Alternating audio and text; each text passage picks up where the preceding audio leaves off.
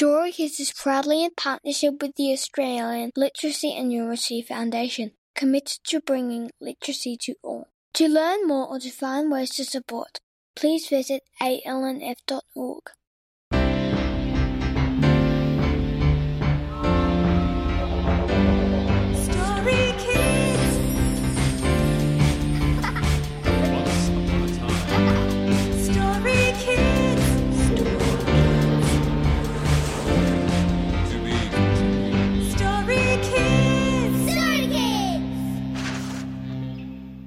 Story Kids would like to acknowledge the traditional owners of country throughout Australia and recognise their continuing connection to land, water, and culture. We pay our respects to their elders, past, present, and emerging. Welcome to episode 7 of season 2 of Story Kids, where we talk to young people about their original stories and bring them to life with amazing actors, music, and sound. I'm Amelia, and this week we've got a great footy story written by mates Xavier and Mara. Mara's family are from the Gunditjmara people from southwest Victoria, and he and Xavier go to school together. They wanted their main character to be up against it in a really important game, so they gave him quite the challenge to overcome. The amazing Baker Boy, rapper, dancer, artist, actor, and proud Yolngu man, has lent his voice to this wonderful story. The Grand Final of 2019 by Xavier and Mara. The Grand Final of 19. It went down in history as the best Grand Final ever. The reigning champions for four years, the Sindel Seagulls, versus the new team, the Brighton Bulldogs. In scorching conditions on the dustiest pitch in the state, toot went the whistle as the ruckmen sized each other up. The game begins. Firstly, before we get to the game, let me introduce myself. I'm Billy Bones, which is the worst last name because I'm missing a few bones. Anyways, I've always wanted to play footy, but I can't. I could get hurt or damage an internal organ, something like that. But 2019 is different. 2019 is my year. 2019 is the year I finally get to play footy like all my other mates. They knew from the start I was different. I looked different. I felt different. I wasn't like the other kids. As you can imagine, being a kid who can't play sport is pretty tough. It was already tough enough knowing that my dad wanted me to play sport more than anything. Mum always said it was too, dangerous, to play, football. She didn't want me to get hurt. I was desperate to play, so I decided to head down to the Brighton Bulldogs and see if I could get on the team. At first, the coach was hesitant, but I tried out and he said I'd be a perfect fit for the team. I cycled to practice under the cover of darkness so that Mum wouldn't know. I told Mum I was going to Jono's. This continued for months until the day of the grand final was upon us. I watched from the sidelines as my team took the ground. The whistle blew and the game started. The other team were dominant, running and running and running. We couldn't catch up. They scored and scored and scored. Our ruckman went for the ball. The opposition player hit him in the guts and he fell to the ground. We clawed our way back, but Sindel were all over us. The whistle blew again. I started to see a familiar car. It's a Toyota Camry. My mum's car. What do I do? I have to hide. I see her pull over and get out of the car. There's only 15 minutes to go and the score is 60 to 65. What if I mess up? What if mum sees me? I need to keep a low profile, but I had to help my team. All of a sudden, I saw a red object flying towards me. The ball hit me in the face. I couldn't get up. But then I thought of all the times that I've been knocked down, and even with my ridiculous body, I still got up and kept going every time. I picked up the ball and started running towards the 50. They all ran at me. They kept saying, Get him! But I was too fast. I kicked it through the goal. We won. It's 66 to 65. We won. I did it. I was jumping up and down with my team when I saw mum out of the corner of my eye. She looked happy and proud, but she was crying. I couldn't tell what she was feeling. She walked over and gave me a hug. Billy, I'm so proud. I knew from then on, football would be my life.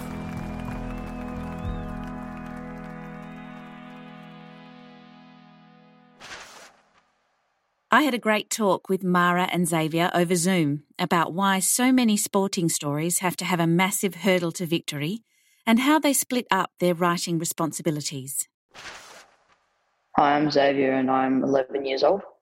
I'm Mara, and I'm 12 years old. The question we always want to know about these stories that um, come to us is where you guys got your idea. How did it come about? I just thought about football, I guess. My dad played competitive ice hockey, so he played like um, internationally. So I was just thinking of something along the lines of sport, um, underdog team. So I kind of got a bit of that, but just with one character that like was the underdog, ro- rose up and um, beat the champs by just a goal. That's um, how I came up with um, half of it, but then Mara came up with another half as well. Yeah, Mara, what, what, what ideas did you come up with? Well, most movies or TV shows, there's always like a character, the main character is always like a weak person, and they rise up and beat the bully or something. Tell us about this character. We've got this awesome main character, Billy Bones. Who came up with that name? Uh, Mara did. He, he, I mean, Yeah. um, I wrote the first paragraph, and then Mara kind of took care of the the second paragraph. character. So, Mara, tell me, how did you get the idea for Billy Bones? Well, I just thought of like a disability, and then thinking like one thing that that most people really need is bones, the bones. And then I, I thought of this dog that has like seven of its ribs not in it. Yeah, just started thinking of bones, and then just you know, it'd be a perfect name, Billy Bones. Did you have any kind of specific disability in mind? You said that he didn't have Severe scoliosis. Yep, scoliosis. Yeah. I thought it was like um, the thing the basically your bones become more susceptible to fractures. I thought it was like that. However, it's um, your spine's basically twisted. So he's obviously our main character. We've sort of got some other secondary characters. We've got a dad and a mum. How did you go about making them different from each other? The mum is um, like overbearing, and I think we uh, we left out the dad actually left. Yeah. Um, took off because his son had a disability. Really wanted him to play sport, and as soon as he fig- found out that he can't play sports, he was like, "I'm off." So he just um, left. Do we think perhaps that Billy himself is not particularly wealthy in this context? Yeah, um, No. he's he's not he's not the richest. Um, Not exactly the richest person. Right. Because what happens to characters that aren't particularly wealthy in, in stories? I mean, Um, uh, kind of like the Karate Kid. It like pushes them to do better, be better, become better. Like Bill Gates, I think. Some rich people. A lot of the billion, billionaires have come from not a lot. Actors as well, uh, like Keanu Reeves, uh, for example. Mm-hmm. How do you think he gets on the team and he helps the team win the final? How does he manage that? All he does is score, score the last goal. He, yeah, he, um, he basically he's a scrappy um, player. So he, what he, his goal, um, he tried out. His whole thing was because they didn't have any scrappy players. So for them to get like get him was like cool because he he's really good under just getting the ball out of the pack and then running with it. 'cause He's pretty fast.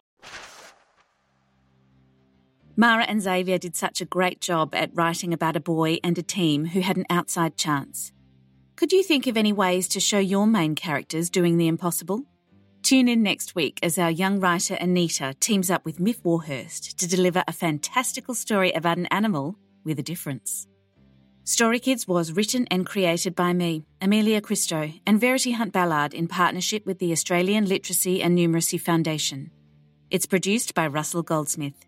Many thanks to the awesome Baker Boy, our writing team Xavier and Mara, and to Jessica Taylor and Jared Furtado at Brighton Grammar.